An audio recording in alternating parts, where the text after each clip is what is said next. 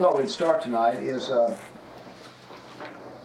using this uh, narrated Bible in chronological order to go through the four Gospels together.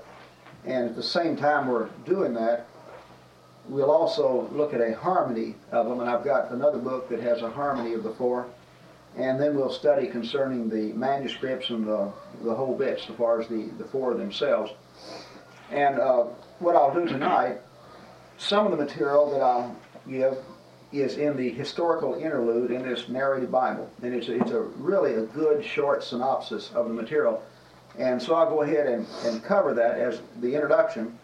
And then if you go back and read it on your own, I think between the two orally and then getting it, you have it you know fixed in your mind in a pretty good way.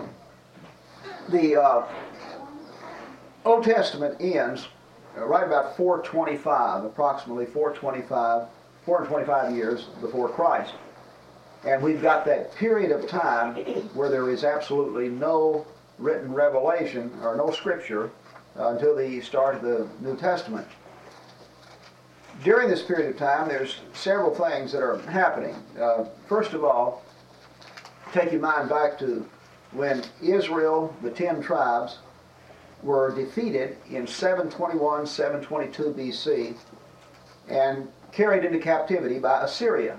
And so Assyria has defeated the ten tribes, and of course that come about after the ten tribes and the two, Judah and Benjamin, had split. Well, then between 720 on down to uh, about 605, we have just Judah, and uh, that uh, they are carrying on the the principles of God and teaching the law, and they are caught up in idolatry and sin, despite the example they've had of Israel being carried into captivity.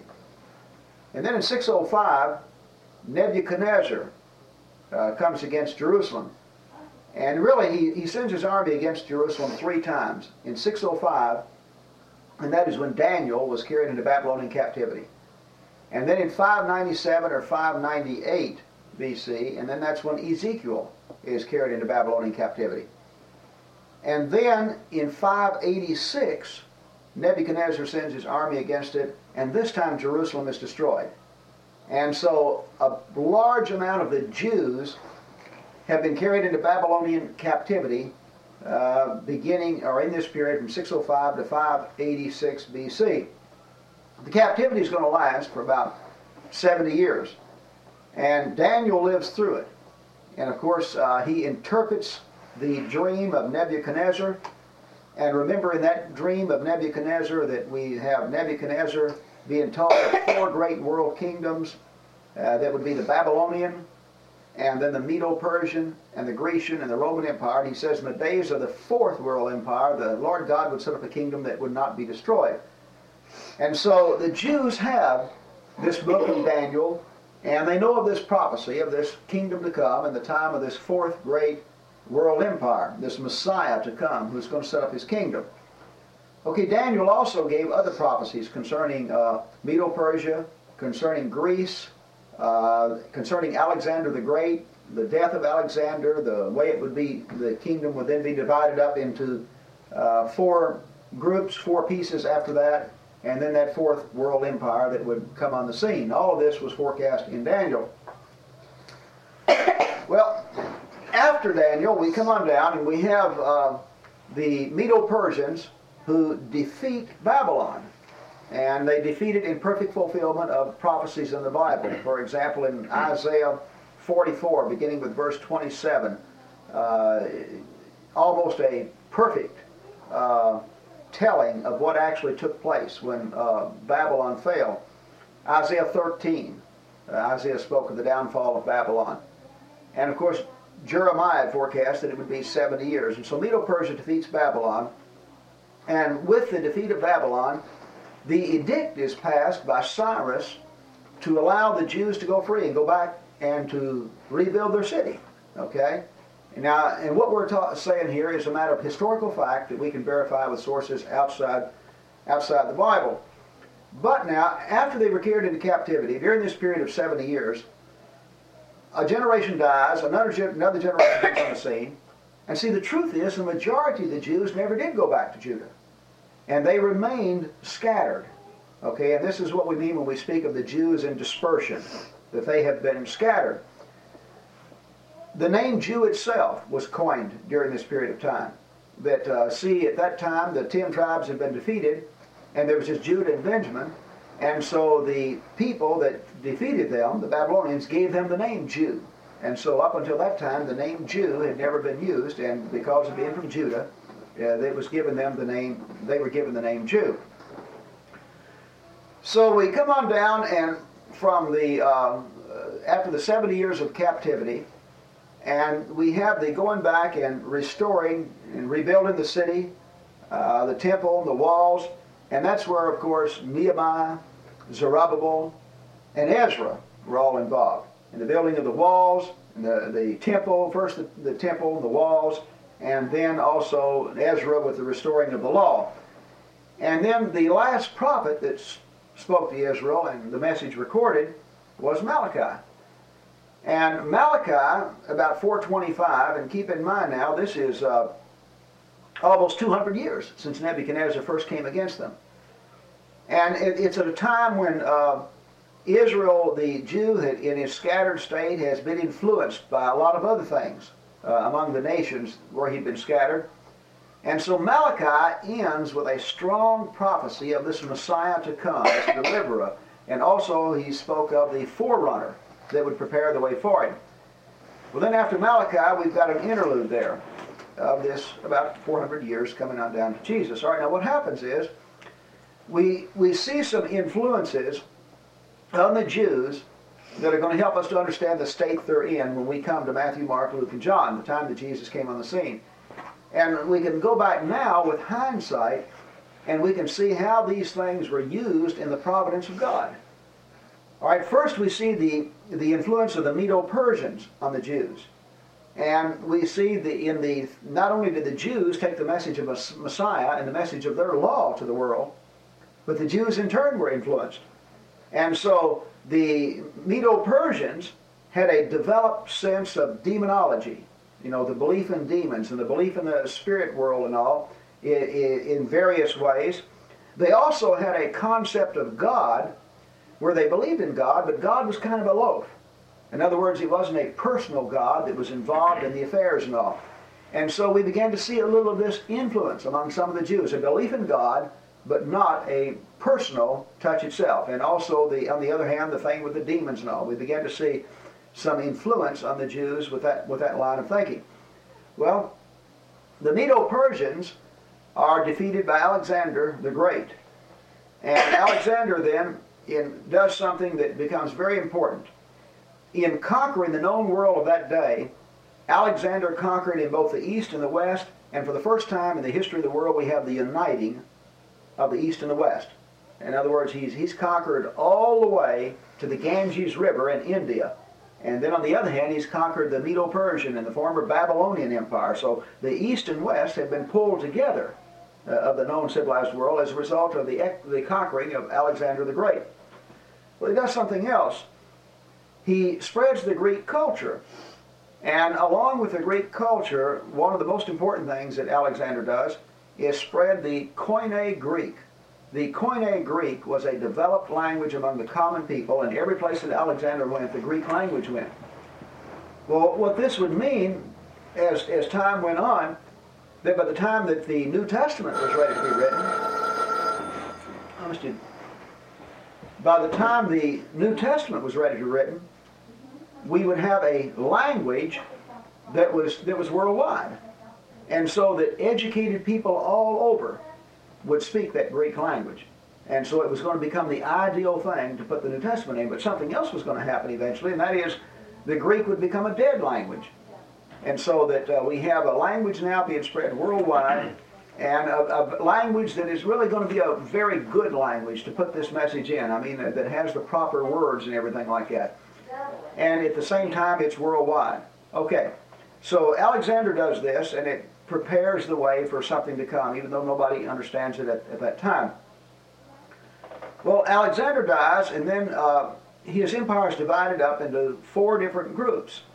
And uh, among these groups, one in particular, the Seleucians, become uh, very important in the in the their stand uh, against the Jews. And we run into a guy somewhere around 175 by the name of Antiochus Epiphanes. And he is a pagan, and uh, he will be very instrumental in some persecution uh, of the Jewish nation that will cause a lot of fighting and a lot of things to take place at the temple and, and some things that Daniel had forecast uh, about uh, things that was going to take place at the temple that we're going to see fulfilled in this man Antiochus Epiphanes. Antiochus Epiphanes, uh, in doing the things he did at the temple, including offering a pig to a pagan uh, god, the idol of which he had set up there at the temple, uh, in the things that he'd done to the city and all, he would pull a revolt of the Jews against him. Okay? Now, right about this time, uh, Rome was allowing Antiochus Epiphanes. Uh, uh, they were the they were the strong people coming on the scene, but they were allowing him a little leeway because they were still in the process of seeming in their power throughout the rest of the world and defeating other powers. Once they accomplished that, then they would come in and conquer Judah. Okay, Pompey would lead the Roman army in to conquer Judah, and this was somewhere around 63 BC, somewhere in that area. Now, what has happened up to this point? We have the Greek culture that's been spread. Before that, there was the Medo-Persians, the Babylonians. But notice the influence on uh, the Jews to this point. First of all, they have lost their language. The Jews, down at the time of Jesus, simply no longer speak the Hebrew language. Uh, in Babylon, they have primarily picked up the Aramaic language. And so Jesus and the disciples spoke the Aramaic language. And not only do they lose their language, about the the only ones who could read their scriptures in the Hebrew were the scholars. You know, the common people couldn't read it. But now a lot of them were also learning when Alexander came on the scene and spread the Greek language, a lot of them learned the Greek language. Okay, so the next big influence that we find on, on Israel is that uh, between 280 and 250 AD, or, two, uh, BC, I should say, 280 and 250 BC, we have the Hebrew scriptures translated into Greek. And for about 300 years, this will be the primary Bible for the Jews. So the Hebrew scriptures are translated into the Greek language about 280 to 250 BC, and this book is referred to as the Greek Septuagint. It will be the primary Bible that's in use when Jesus is here on this earth. Uh, the book that would be quoted from by most of the Jews in the days of Jesus would be the Greek Septuagint. Uh, so we have then the translation from the Hebrew into the Greek uh, in about 280 to 250 BC. And then something else begins to happen. As, as a result of the influence of the Greek culture on the Jews, there are other there are devout Jews who become very concerned about this. And so we see little sects that rise up within Judaism. And among these sects is a group called the Pharisees. And the Pharisees uh, were for going back to the law and not being influenced by the Greek culture, and they were referred to as the separated ones. Now, the Pharisees began to write down the traditions. In fact, the traditions you read about in the New Testaments that, that the Jews seem to put on a par with the law, these traditions were recorded in a, a book called the Midrash, and the Pharisees uh, originated this, and over a period of time, they began to put as much weight and even more weight on those traditions uh, as they did on the law itself. And a lot of those uh, traditions were, were interpretations of the law. In other words, not just the law, but their actual interpretation of the law itself. Another group that arose during this period of time was the Sadducees. Now, the Sadducees, interesting enough, that although on the one hand they seem to be the liberals, they reject all the traditions of the Pharisees and adhere only to the law uh, contained in the first five books. But the, keep in mind now that the Jews have been a conquered people for a long period of time. And the Sadducees seem to have lost hope concerning the Messiah and, and living forever. And so, therefore, they have rejected uh, the concept of life after death. And so the Sadducees believe that at death your soul dies also. And there's no life after death. And they have been influenced by various philosophies that they have come in contact with, and they have bought into that. That your soul dies at death. And they bought into this philosophy, and but yet on the other hand, they, they hang on to the law and believe that law comes from God. All right, so the Sadducees come about during this period of time, and the Pharisees, and these are two sects. Another sect that comes on the scene is a group called the Zealots. And they were Jews that were looking for a Messiah to come and overthrow overthrow this the Roman government that now had them. You see, and, and beginning with Pompey, Rome conquers Judah and will have control all during the time of Jesus.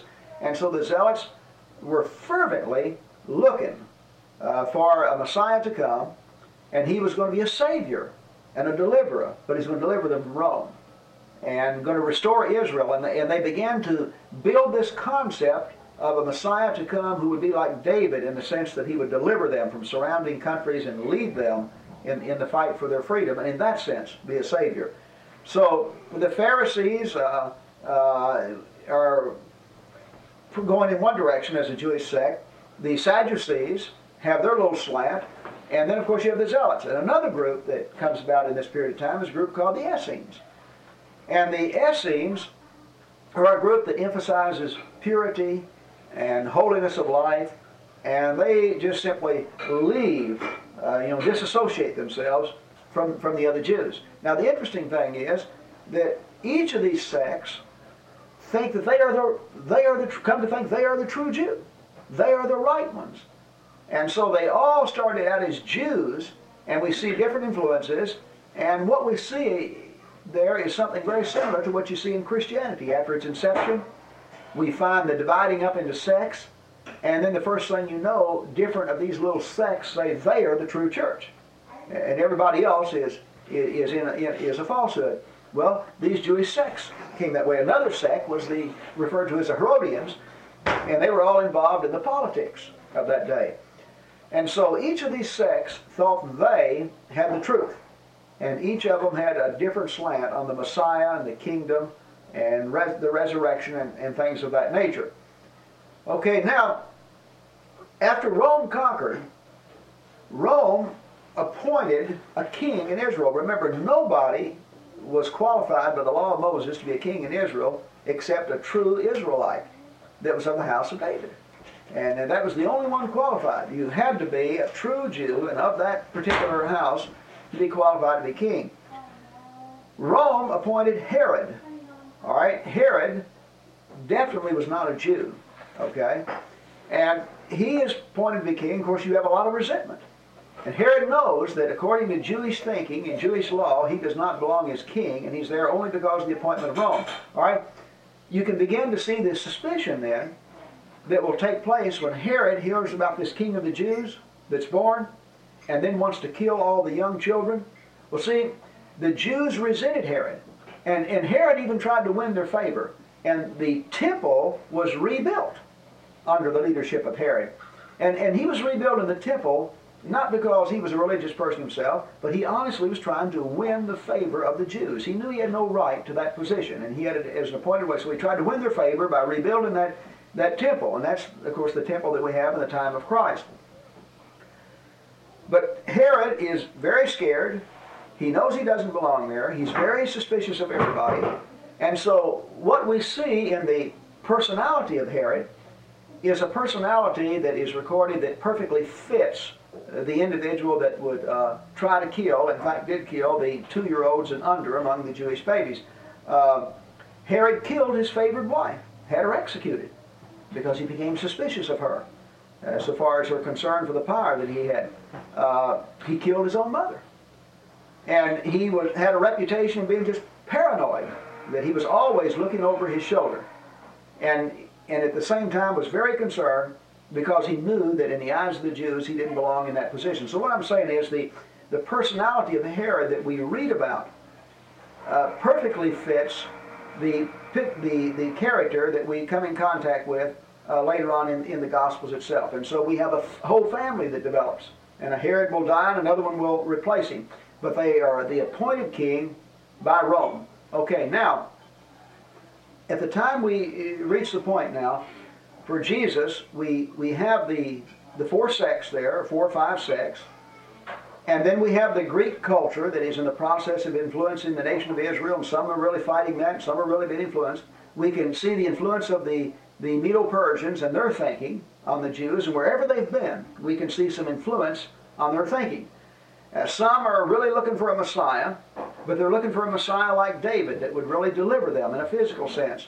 Some have given up, and they're really not looking for a Messiah, and they're perfectly at home and wherever wherever they're at. Some, like the Sadducees, have rejected the whole concept of a, of a resurrection and life, life after death. All right, now, during this period of time, we have the, the Jewish writings of the books that we call the Apocrypha books. And a lot of what we learn about the Jews during this period of time is in these Apocrypha books. Now, these Apocrypha books, I'll give you the names of some of them, and again, you can read this when you read the interlude. Uh, First Esdras is one of them. It's a Greek name for Ezra, and it's a historical record from the end of the exile to the completion of the temple. And it duplicates portions of Ezra, Nehemiah, and the Chronicles, and then adds stories on it to try and explain things. Okay? Second Esdras is of Latin origin, and it, it really dates about the first three centuries AD. And again, it gives a lot of visions that are very similar to what you read in, in Daniel. All right? Then you have the book of Tobit, which is a religious fiction story. Okay? Then you have the book of Judith, also religious fiction, and it goes back and even deals with, uh, in fact, there's mentioning there of Nebuchadnezzar as king over the Assyrians, which of course he was king over the Babylonians, but it shows the historical inaccuracy of the book itself. Then you have additions to the book of, of Esther. You've got another book called The Wisdom of Solomon that is very similar to Ecclesiastes, written about 40 to 50 to 40 BC. And then there's the book of Baruch, claiming to be the writing of the man who was the servant of Jeremiah. And then, uh, among some of the others, probably the most valuable to us is the first book of Maccabees. It contains the history of the Jewish people in Judea in the period from 175 to 132 BC. Okay? And what we learn about Antiochus Epiphanes from the Jewish standpoint is in First Maccabees. First Maccabees is a good book to read. Uh, I think that when a person reads the Bible, that First Maccabees, uh, if you read it as, as one of those books in between the Old and New Testament, and, and you have in your mind the book of Daniel and everything like that, you can appreciate and also learn some things there. And also Second Maccabees, there's some things. Now, each of these books have some things that are truth and some things that are fiction. The best historical record of the whole bunch is First Maccabees. Now, the Roman Catholic Church to this day accepts those as part of the Scripture. The majority of Christians uh, in the Protestant world have rejected it. Now, the reason for the rejection of that is that there's several.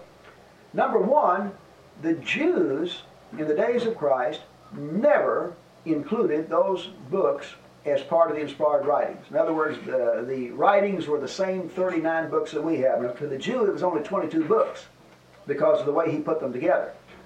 But it was the same Old Testament that we've got, and so the Jew that lived all through that period of time never, never incorporated that as part of the Scripture. Uh, and by the way, in him not doing that, it helps us to appreciate that they knew something about credentials. And, and you just couldn't claim to be part of the Scriptures and get there. It had to meet a very strict test. And these books didn't meet it. But they read them for its historical worth. And it deals with some of the wars and the fights that take place, some of the, uh, uh, some of the influences of the pagan world on the Jews, and the things the Jews were doing to combat that. Some of the things uh, were written to uh, promote the patriotism of the Jews during this period of time. The overall tenor of the books is moral. In other words, the overall tenor is a promotion of morality. All right, not only did the Jew not accept these books as inspired, but the books contain obvious fiction.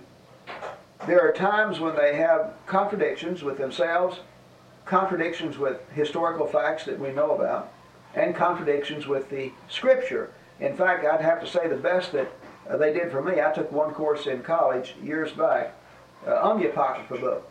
And the best it did for me was to help me to appreciate even more the Scriptures. There is a tremendous difference.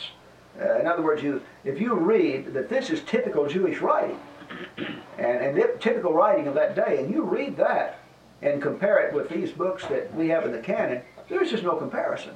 Uh, from the standpoint of the integrity, the, the historicity, the, the simplicity and truthfulness uh, of the way the account is put down, the, the exaggeration as opposed to the lack of exaggeration, the, the emphasis on truth as opposed to something that is willing to use uh, fiction. There just simply is no no comparison whatsoever. Some of the stuff is is literally outlandish, you know, that takes place in, in those books. Also, there's nothing in those books that even purports to be prophecy that is fulfilled. There's just something, uh, there's nothing there that purports to be or is prophecy in any sense that's fulfilled.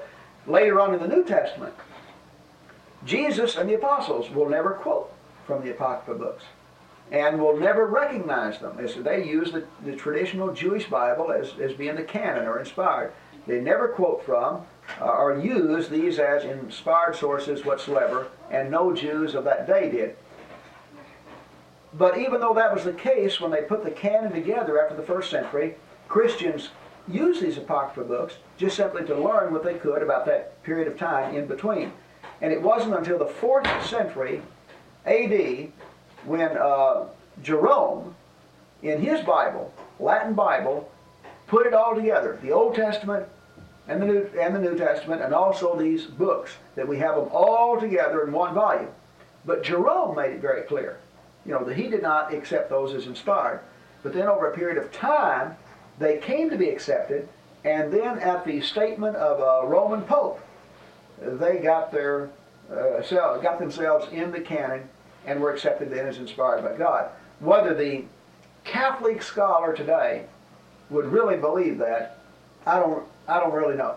Uh, I would have a hard time believing that a Catholic scholar who has read those books and read the other books and all would in, would really put that on a par. But uh, to me, to my uh, understanding, uh, they're in a predicament because of they believe the Pope is infallible on religious matters, and so they're stuck with that, whether they want it or not. But on the other hand, they make good secular writings to read and learn, and a lot of what we know about this period of time between the Old and the New Testament we learn uh, during, in, in those particular books. Now, you said that Jerome put the Old Testament, New Testament, getting meant the Old Testament and those um, Apocrypha books, right? Old Testament, New Testament, and the Apocrypha books. Oh, okay. 400, uh, see, that's 400 AD. But he put it in the Latin version, translated into Latin. But he's got the Old Testament, the New Testament, and also the Apocrypha books.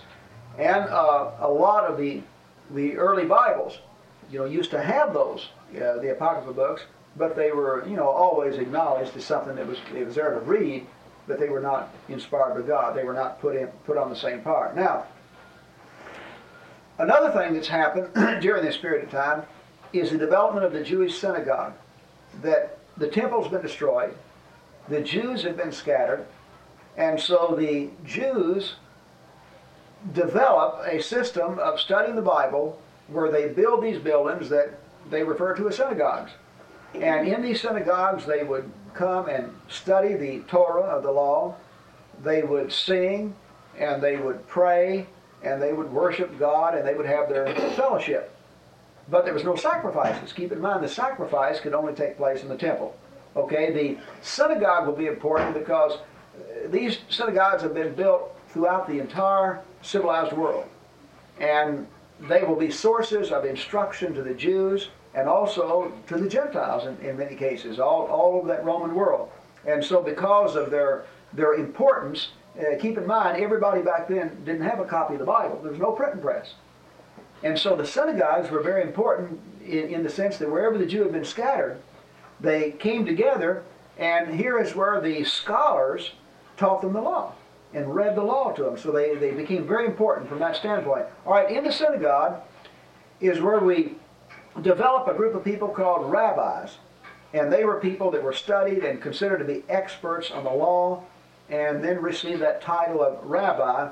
And they actually began to replace the priest uh, in, the, in the instruction of the people. Okay, they were just they were specialists in the study of the law itself, and would uh, become very highly esteemed among the common people. Well, you can also see that with uh, the common people limited to getting their information, you know, at the synagogue and from the the rabbis and the lawyers, the interpreters of the law, they were limited to whatever interpretation went out.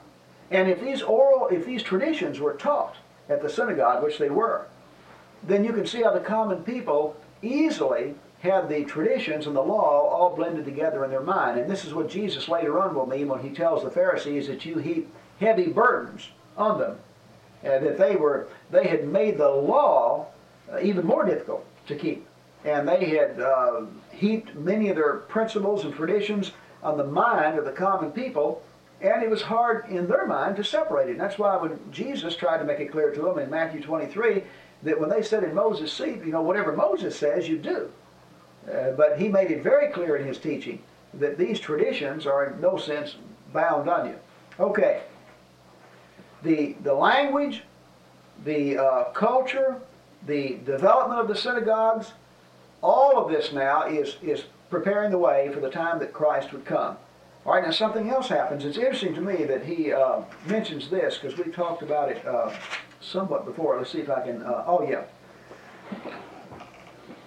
Judea is uh, not greatly affected by these Roman infightings, and Herod retains his control over Judea under Octavian. In 27 BC, the Roman Senate gives Octavian the title of Augustus. And it is this Augustus Caesar who gets credit for founding the Roman Empire with its Pax Romana, or Roman peace.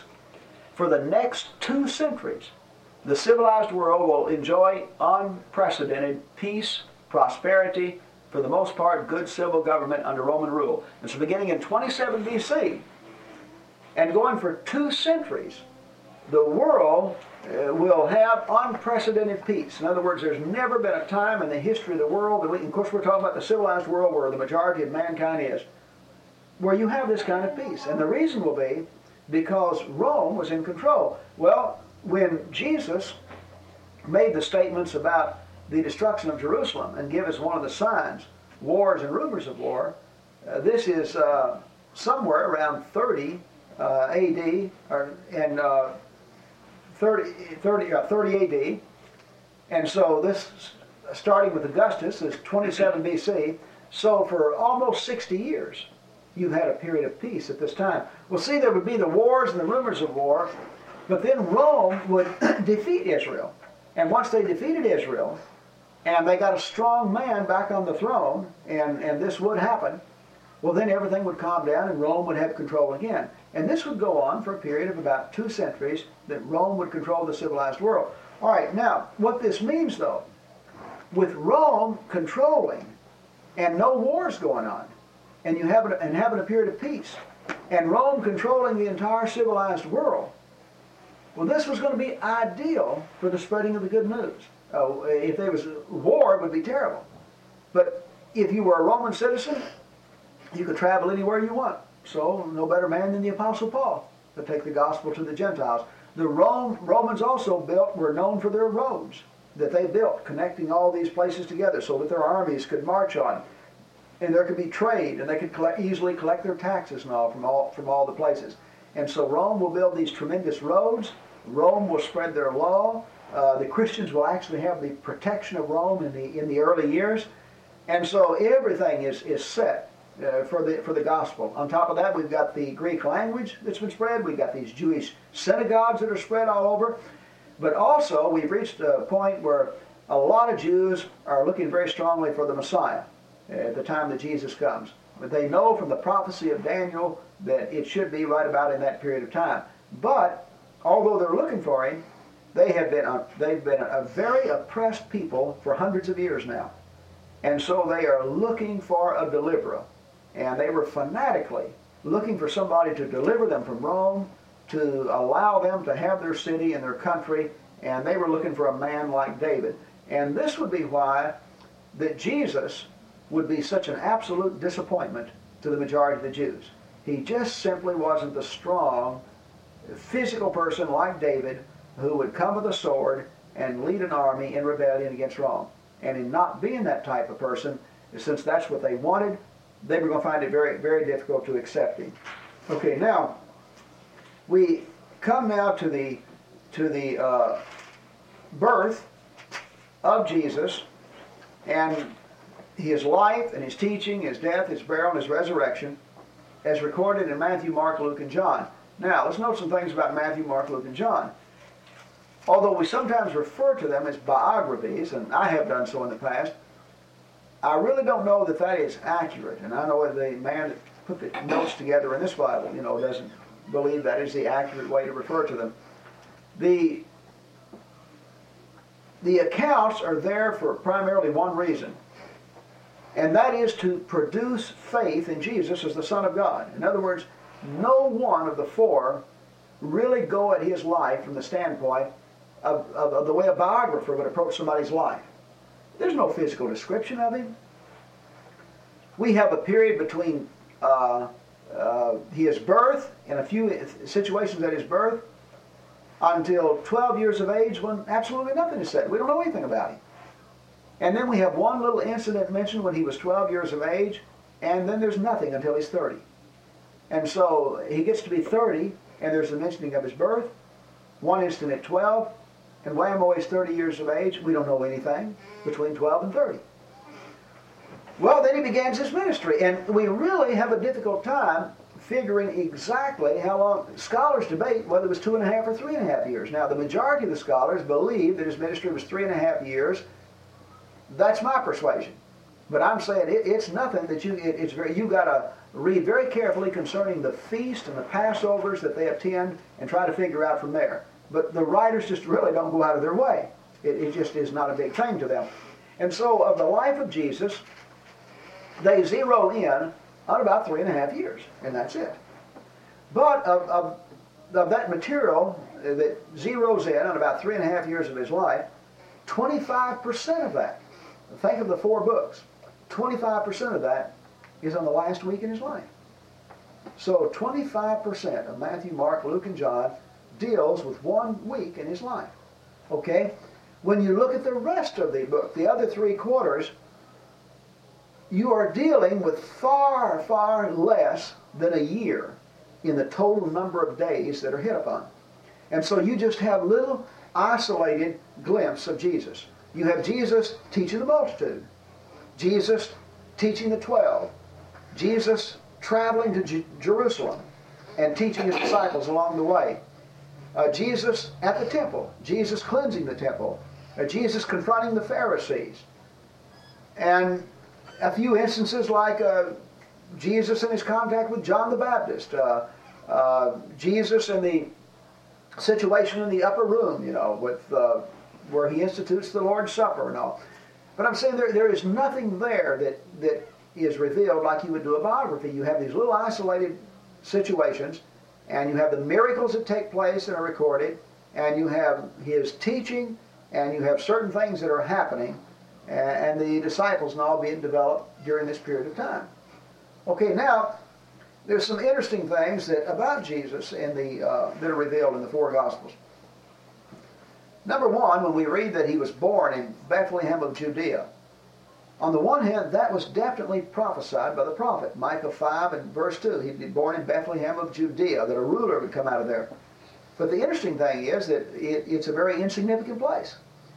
And there had to be some unique things happen for Jesus to be born there. That although Jesus' parents were from Judea, at the time when Mary conceived him, uh, they were living in Nazareth. In other words, Joseph and Mary's home was in Nazareth. And at this time, Palestine has been divided up into uh, Galilee, and then you have Judah, uh, Judah, and then you have Samaria. And so Samaria, Galilee, and Judah represent the land of Palestine, and Nazareth is a city in Galilee. And Galilee, of course, is away from Jerusalem and the center of the Jewish religious service. And Nazareth, Nazareth was not well thought of at all in religious circles. And so, although his parents are there, there is an edict that's passed to uh, take a census. And it's, it's that edict to take a census where everybody would go back to their home that leads to his being born in Bethlehem of Judea. And then also, the prophet had said, Isaiah, that his teaching would begin in Galilee of the Gentiles. And so a very unique thing takes place to cause him to be born in Bethlehem, and then also a, a, an interesting situation when he comes back and his teaching actually begins in Galilee of the Gentiles. Now, another interesting thing, as the apostles are called, the apostles are from Galilee. Uh, to the best that we can figure out, the, the apostle Paul was the only one that was not from Galilee. So it's interesting that here is, here is uh, Jerusalem, the center of all Jewish religious thought. And this is where the temple is. Not a single one of the 12 apostles are from Jerusalem. That they are from Galilee. Another thing that's going to become interesting is as he calls the apostles, they're not the type of people that we would expect the Messiah to call. Uh, Peter, Andrew, James, and John were common fishermen, uh, not well educated people. In fact, we read in Acts that the educated people marveled at their lack of education, and yet they were speaking and, and doing these things. Matthew was a publican. Uh, nobody, uh, the publicans were spoke of in the same breath as the harlots. They were disfellowshipped by the rest of the Jews. They had nothing to do with them. And so here Jesus uh, carries on enough conversation with one of the tax collectors that he converts him and, and he leaves that profession. So here we've got a very loose, loose group here, uh, not a well-educated group, a group from Galilee, and these are the ones that he has chosen to be the apostles. No educated people among them, no Pharisee, uh, no rabbi. Uh, the very people that you think that he would have chose are not the people that become apostles at this time.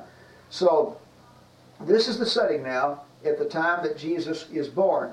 All right, now, although we definitely have other historical sources that bear in various ways on, on these events that take place, all that we know of the teaching of Jesus and his personality is in Matthew, Mark, Luke, and John, and that's interesting too. That uh, and, and actually, uh, that I think in many ways that you can see the wisdom of God there. That uh, that uh, from the standpoint of of uh, the contradictions and things of that nature, but all that we know, uh, really, of that personality and that teaching, is in is in Matthew, Mark, Luke, and John. And anybody that is going to know anything about Jesus as a person and from the standpoint of his personality, uh, his life, they're going to have to read Matthew, Mark, Luke, and John. Now, we can go to other sources and we can read that he lived, and we can go to other sources and read that John the, about John the Baptist and, and, and John the Baptist's relation with Herod. Uh, we can read statements concerning his apostles. We can read that he was executed and that the Christians thought he had risen from the dead.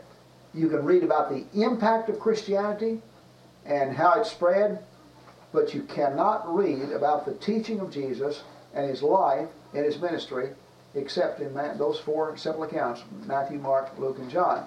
Now, as we go through here, uh, reading it in this book, he starts with the uh, birth of Jesus. In fact, he uses the introduction to each account, blends it all together, and then as he goes through Matthew, Mark, Luke, and John, what he will do is whenever they are recording a same account, he will take the one that is the fullest and then supplement it with the others. And so if Luke has the fullest account of this particular miracle, then Luke will be what he uses, and then he'll supplement it with whatever uh, detail that maybe Matthew has that Luke does not have. And then on, on another incident in the in the ministry of Jesus, if Matthew has the fullest account, then he'll use Matthew's account, and then he will supplement it. And in, for example, when we deal with the birth of Christ, obviously the fullest account is in Luke. And so, and then of course we have a lot in Matthew, uh, nothing in Mark, and nothing in John other than something that goes back before his birth. And so he will use that and then just supplement it with the with the other. Now, he also tells you at the uh, beginning that it is very difficult to be absolutely sure of the perfect chronology here.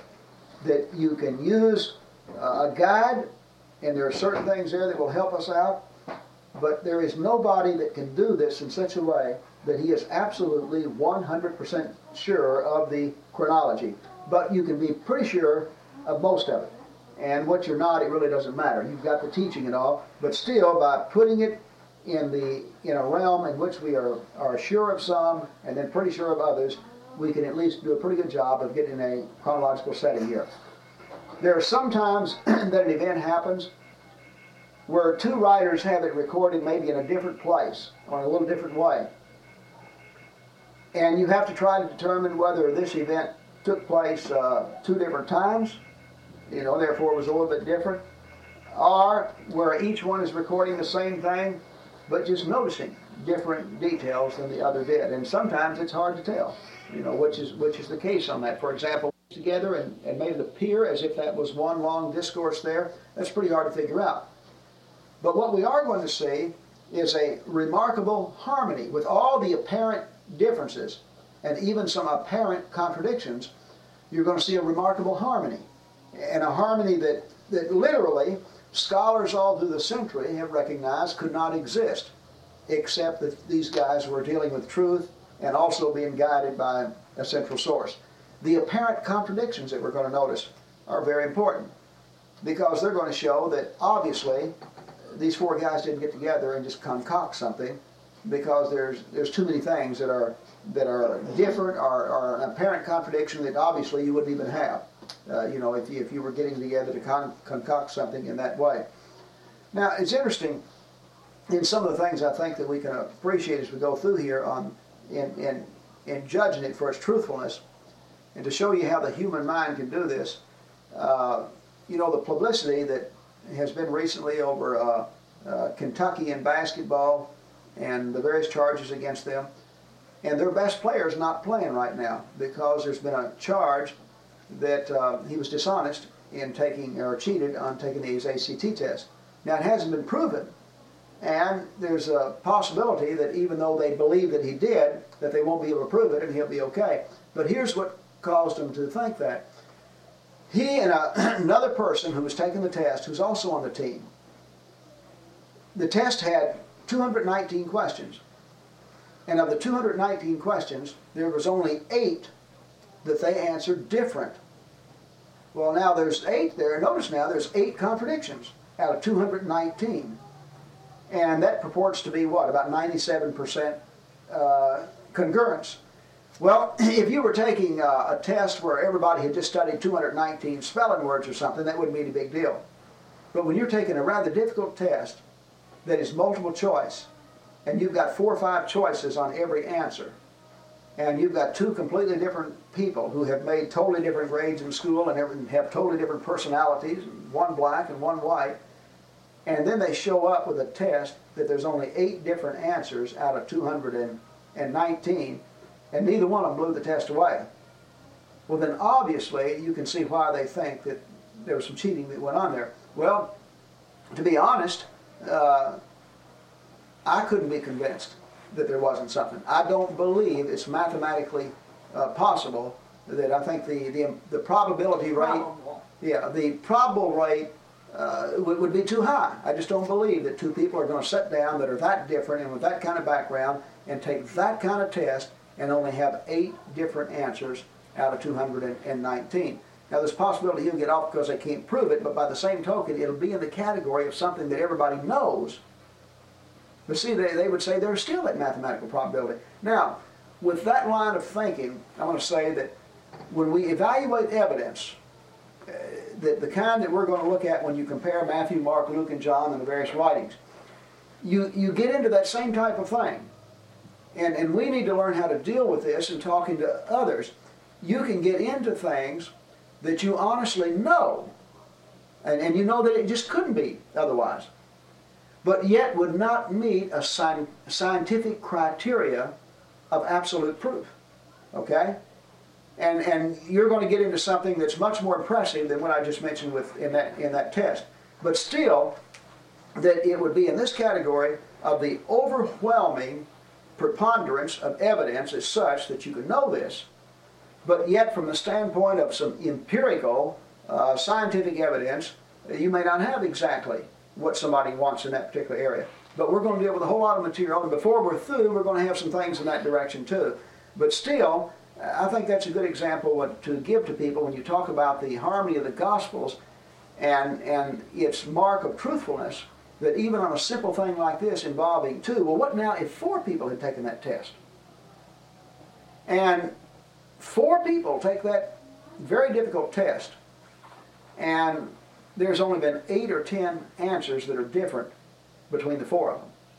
Well, you can see it's, it's bad enough with two that he's off the team right now. With four, nobody would believe it. Nobody. And so what I'm saying is that the kind of harmony that we're going to see in Matthew, Mark, Luke, and John about his personality and his teaching and his character and the miracles and the prophecies and the events. Harmony on, on, on things where they're dealing with the same situation. Harmony on, on, in areas where they're dealing with different situations, like one is recording a teaching that's not in the others, but yet it's the same type of teaching. There's no contradiction in principle with what you read. We're going to find this over and over again. On the other hand, the contradictions are going to be of an apparent nature. They're, they're going to be the, the type of thing that you would have because of different people with different personalities that have looked at a certain situation. And so we'll say, hey, there seems to be a difference here. But then when you look at that, uh, you'll be able to find, you know, explanations for that are possible explanations for it. But those apparent contradictions will be there, and the apparent contradictions are just as important as the harmony because they help to show that there's nobody there that was in collusion or trying to, to write something that there was no contradictions in or anything like that. There, uh, they seem to feel very free, each one of them, in the way that they record anything. Now, another thing to keep in mind as we read it is that some of the difference uh, between the four Gospels in the way a particular teaching or a thing may be said in the, the wording of it can be explained by the fact that Jesus spoke this in Aramaic and it has been recorded in Greek and now is translated in English. And so if, uh, if uh, each of these writers are sitting down and they're writing something in the Greek that was said in Aramaic, well, obviously, with their different personalities, they're going to choose different words and their own educational background is going to have a whole lot to do with the way it looks when it, when it, when it comes out in, in the final analysis. Now, when we start with the life of Jesus in Mark's account, he doesn't say anything about the birth. He gets right to the issue, and he reads in verse 1 the beginning of the good news about Jesus Christ, the Son of God. The beginning of the good news about Jesus Christ, the Son of God, and he gets right into the subject. All right, John, in his introduction, in John 1, in verses 1 through 18, he uses language that was in use and already developed in his day. And he said, In the beginning was the Word, and the Word was with God, and the Word was God, and he was with God in the beginning. John initially, right away, equates Jesus with God and said he existed with God in the beginning and that all things came about through him. Now, for years, John was the only one of these four Gospels that the scholars put after 70 AD. In fact, all of John's writings were put after 70 AD. Matthew, Mark, and Luke were put before 70 AD, but John after. Well, the reason was not because of any empirical evidence. The reason was because this language of the use of the word and light and darkness to represent good and evil and all it was believed, based on the information they had, that that language was not developed until after the destruction of Jerusalem and all, that that is when that type of language was developed and began to be used. Now, through archaeology, through the information that we've gathered from the Dead Sea Scrolls, we know that this language was fully developed and that kind of terminology was in use before the time of Jesus.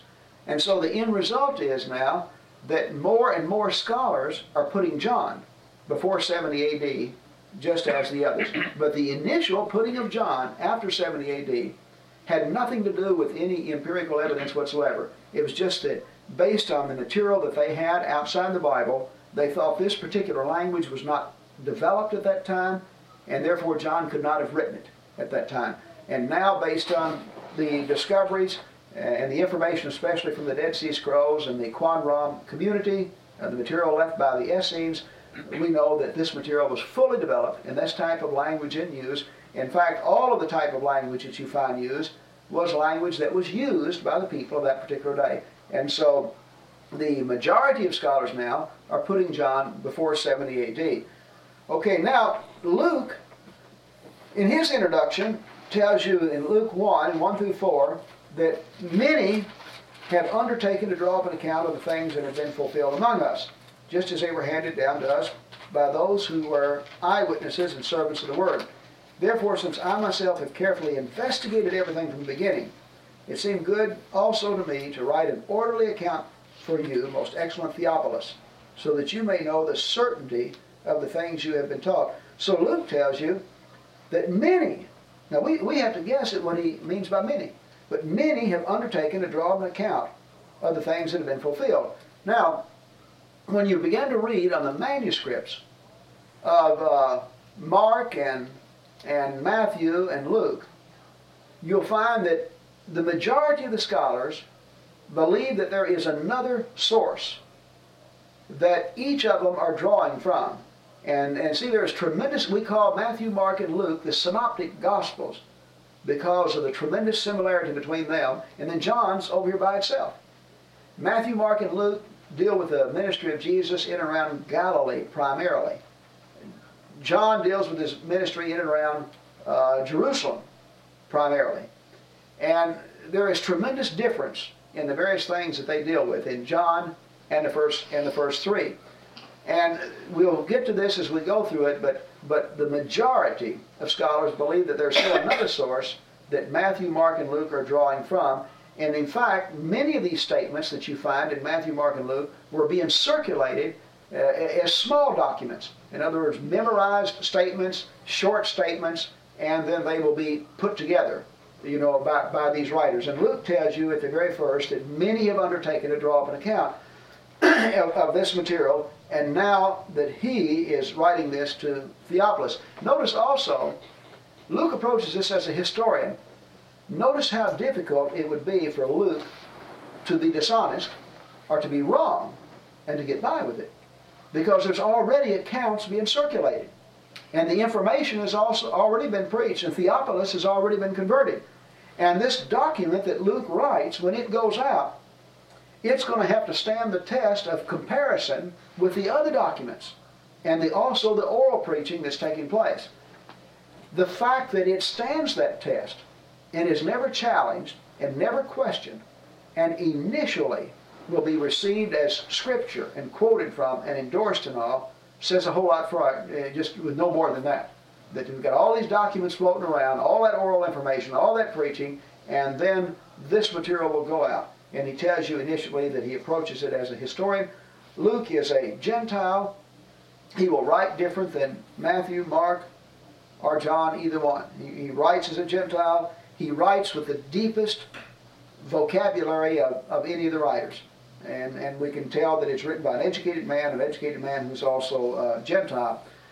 Luke's two books, Luke and Acts, contain more information than that by any other writing. In, in, the, in other words, we think of Paul as having written most of the New Testament, but although Luke only wrote two books, there's as much information, as many words in those two books as there is in Paul's 13 letters.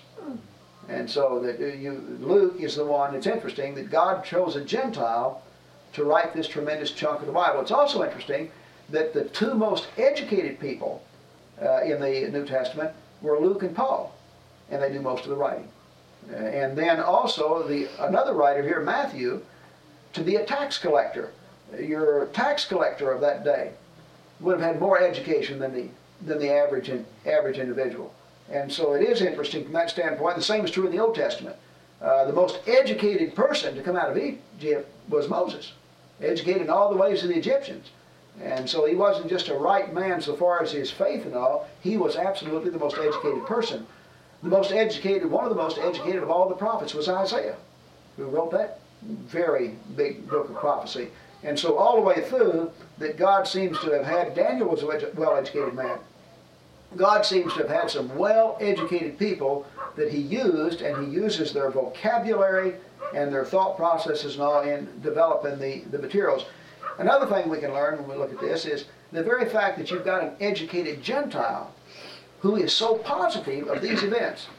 Uh, you think about Luke, he's not a Jew.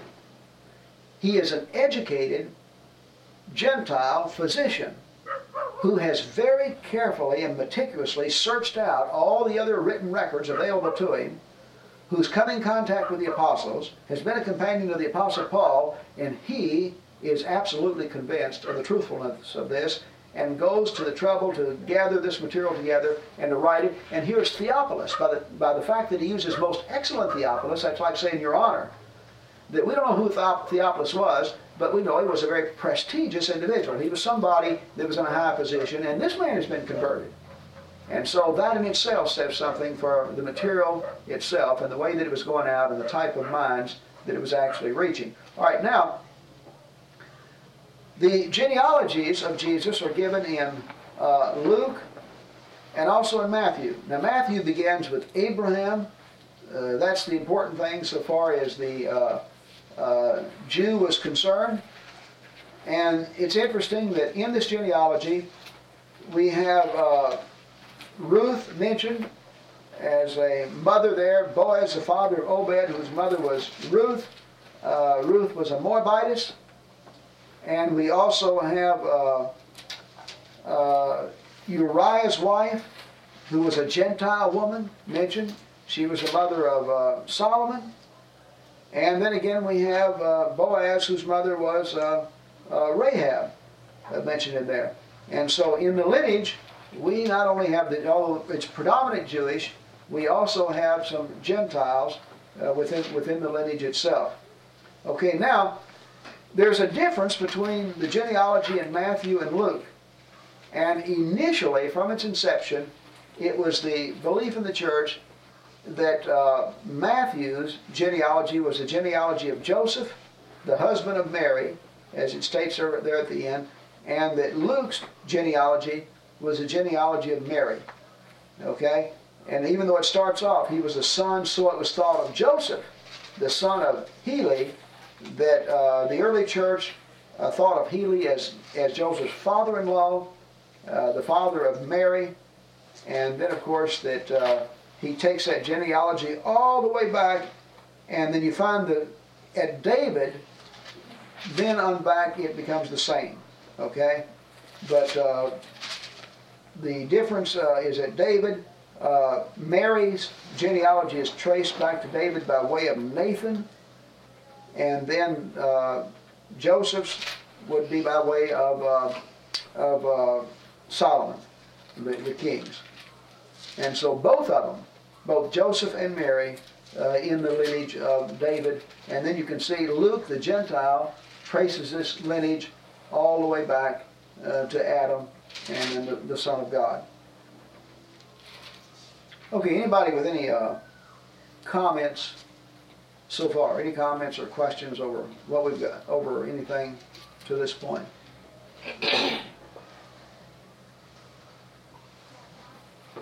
Where's the genealogy given in Luke? I, I can't.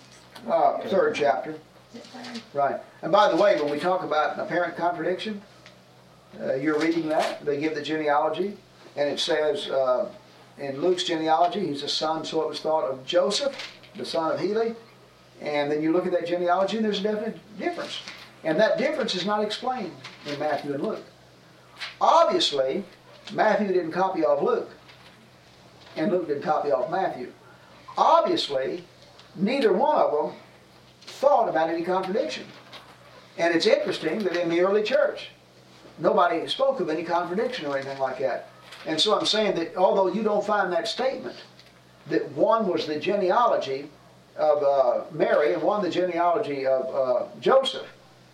The fact that that it they didn't even bother the writers to do this, and we can see it, and it was completely accepted without any thought of contradiction. And then the belief of the early church was the fact that this was the case. And, but yet again, that's what I mean. You've got an apparent contradiction but then you can you can look and see well nobody ever thought of that as a contradiction. They obviously didn't copy off one another, and the people were, that were there and received the book and copied it down and all uh, acknowledged it as the as the genealogy of one and and the genealogy of the other, and both wound up in the genealogy of David. Is Matthew, did you say, supposed to be the genealogy of Mary? No, Matthew of Joseph. Well, you know, that seems odd. In Luke, it says he was thought to be the son. He was the son, so it was thought of Joseph, Right, the son of Heli, the son. right. And So it was thought of Joseph.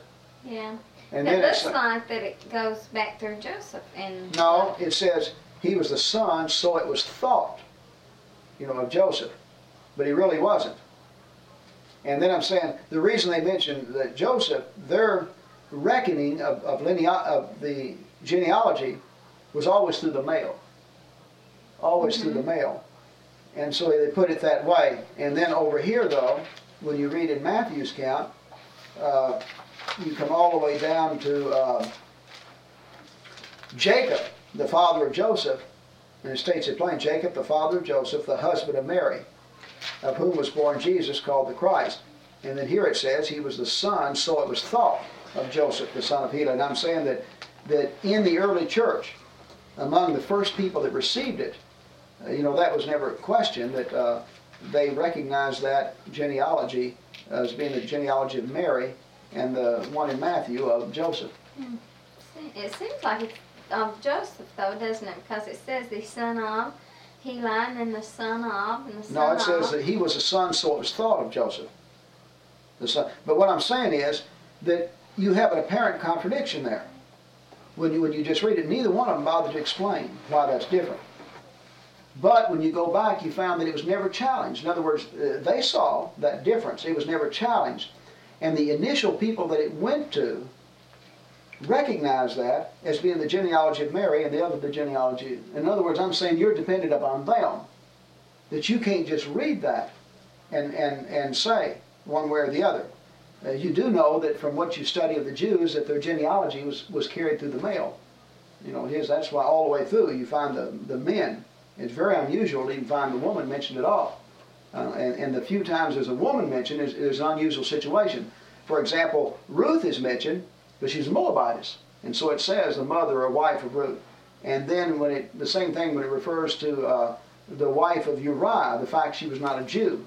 And then the same with Rahab. So I'm saying there's only three times a woman is mentioned, and each time it's a very unique situation.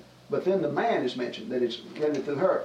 But the Jew rendered his lineage through the male, not the female. Could could it have been possible that they both were through Joseph, but they used different people, different know, generations? uh-uh. this goes straight back. Each of them go back to David. Yeah. And and uh, you got a totally different way. One of them goes back uh, by way of his son Nathan, and the other goes back by way of his son Solomon. And to, but I'm saying that when you read that, if you didn't know anything other than what was there, you have an apparent contradiction. But then when you read from other sources, you find number one that the Jew counted his genealogy only from the male, not the female. And then number two, you find that the early church received this and recognized it as the genealogy of uh, Joseph uh, and the genealogy of Mary. Mm. And it was and it was never even challenged or you know questioned in any way. And uh, again, the apparent contradiction is good in that right at the very first you can see that nobody is trying to copy anything. Nobody is trying. uh, there- they don't even explain it. There, there's no explanation in there. There, with no explanation, there was the assumption on each person that the material that people had and were operating on would allow them to fully understand what was here. And see, that's keep in mind that when we read uh, that a lot of things in the Bible, that the initial people received that as it was written with the assumption that they already knew certain materials that you and I have to go back and study in order to acquaint ourselves with. In Luke, where it says he was the son, so it was thought of Joseph, Right. the son. In other of words, he wasn't really the son of Joseph. yeah, I know. Yeah. right, the son of Heli. Yeah. So was Heli Joseph's father? Father-in-law. It was Mary's father father. Mary. Oh, okay. See, what I'm saying is, they don't, uh, the Jew did not render a genealogy through the woman. The genealogy was counted through the man. Okay. And that's why that Joseph is there both times, but yet you have the two genealogies. But I'm saying that neither one of them even bothers to explain this. Obviously, nobody's copying off anything. And yet, I'm saying that when it went initially out, the people that it initially went to didn't see any contradiction at all there. So obviously, they were well, were well of the well aware of the information. And also, see, until the destruction of Jerusalem in 70 A.D., your Jewish families they knew their genealogy and they kept their you know their family tree. Because otherwise you would have contradiction. Because in Matthew it says, "And Jacob, the father of Yeah. Joseph, Right. the husband of Mary, who Sure. was born." Well, what so you it have says Jacob was Joseph's father. right, and here it says Here it Joseph, says Heli, the son, the son of Heli. All right. which was. All right. What you mean by apparent contradiction is something that upon first glance seems to be a contradiction, mm-hmm. and then you go back and gather the all the information. And see, the first piece of information you gather is that the Jew did not count genealogy through the woman. He, he didn't do it. He was they would only count count it through the male, and you've got two different genealogies there. Then we go back and we find that the early church, just the initial people, received that without seeing any contradiction at all. Well, they're not stupid. They saw that just like the difference, just like you and I did. They didn't see any contradiction at all. And then we go back and we look at the thinking of the, the early church on that, and they were unanimous in their thinking that the one was a genealogy of Mary, and the other the genealogy of, of Joseph.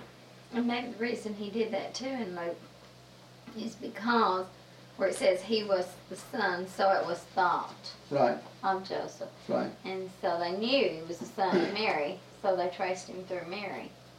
Right? Well, they just eh, that was Luke's choice. Okay. Uh, I'm saying Luke writes as a Gentile, and and Matthew is writing as a Jew, and you see, and Luke takes his genealogy all the way back to Adam. In other words, I don't think Luke cared what Matthew did, or Matthew cared what Luke did. That that in the way Luke recorded this genealogy, you see a Gentile historian's approach to it, and and the way Matthew approached it, you see a Jewish uh, approach to it. You know, it's just the, the, the very difference within the personality of the individual and their background.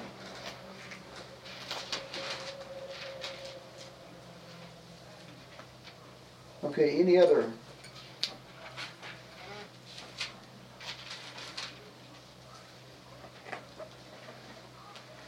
Okay, now, notice some things as we go through. Let's just notice just a couple of, a couple of points here, and then we'll end it for tonight. First of all, the very factual way that it's given. In other words, each of the, they give two genealogies that can be checked out in that day. Okay? They're not trying to hide anything. They give a whole list of names that you can go and check check out if you want to prove whether or not Jesus was in that genealogy. Now in Luke 1 and 5 through 17, where it records John's birth, it says, In the time of Herod, king of Judea. The priest named Zechariah, who belonged to the priestly division of Abijah. His wife Elizabeth, a descendant of Aaron. So look at all the facts see, that Luke gives you to work with if you're one of the initial people that has received this, like uh, Theophilus. That in the time of Herod, king of Judah, Judea, a priest named Zechariah, the priestly division that he belonged to, and his wife Elizabeth, and she was a descendant of Aaron. And that it tells about the people and then the fact that the angel of the Lord appeared appeared to him. All right, all the way through, we're going to find this kind of thing that when we have an event, that names, places, time is going to be given in such a way that it can be checked out. And in other words, that and this is going to be true all the way through of the material, that it's going to be given in such a way that the material can be challenged and checked out. Now, another thing to note is notice the uh, angel appears and talks with him, and he identifies himself as Gabriel. But then as we read further, we find out in that uh, Luke 1, 26 through 38, I don't know the exact verse because of the way it's put here, they realized that he had seen a vision in the temple. In other words, when the angel talked to him, we can, it wasn't like the angel just coming up and speaking, and even in the form of a man or anything like that. The angel was seen in a vision. Most of the time, when you read about an angel appearing to somebody, if you read the entire context very carefully, you'll find that it was actually a vision or a dream, and that angels talked to him. And so it was actually a vision that the angel talked to him. Uh, over here, let's see if I can find another one. Uh, when Joseph is told of the conception, in Matthew 1 18 through 25, remember the angel appears and talks to Joseph, but notice it says, after he had considered this, an angel of the Lord appeared to him in a dream. And so there again, the angel appeared to him in a dream. All right, and let's see, another, uh, see if I can find another example. Right, in uh, when Joseph is told to, to uh, take Jesus and go into Egypt because of the uh, uh, Herod taking the life of children trying to get to this Messiah that's been born, the one he been, has been told is the Messiah. In Matthew 2, 13 and 15, when they had gone, an angel of the Lord appeared to Joseph in a dream. And then again in Matthew 2, 19, 23, after Herod died, an angel of the Lord appeared in a dream to Joseph. Uh, one of the things that's interesting to me as I read the, the Old Testament through, and I'd really never noticed it that much until uh, Lamsa in his notes pointed it out, that when the angel spoke or when there was uh, God was speaking to somebody or when some particular event happened that was with deity or an angel, that if you read it very carefully and the, the entire context, it's actually taking place in the mind of that person in a vision and in a dream. And it's actually in the, that even uh, many times the sacrifices and the events and all that take place are actually taking place in a vision or in a dream. And the prophecies, where the prophets speak of things to happen, they have actually been spoken to in a dream or a vision, and they have seen it, just like you and I watching TV or having a dream. And then they record it using their own intelligence and their own vocabulary and all. They are simply recording what they have seen in that vision. Well, remember with John in Revelation, the same thing happens. John is using his own vocabulary, and he is recording what he has seen in a vision and then putting that down. But almost invariably, if the, if the context gives you enough information, when the angel is speaking to the person, it will be in a, a vision or a dream. You know, They're used in a synonymous way. Okay, any uh, comments or questions or anything on what we've covered tonight?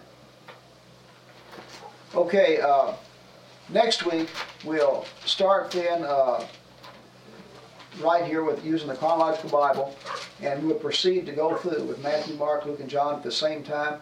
And then also, as we go, that uh, we'll bring in information about the manuscripts, and we'll look very carefully at uh, the events where each one records the same event, and then also where they record different uh, events, and also where they record something that seems to be in an apparent contradictory way, and look at the context going, going all the way through this.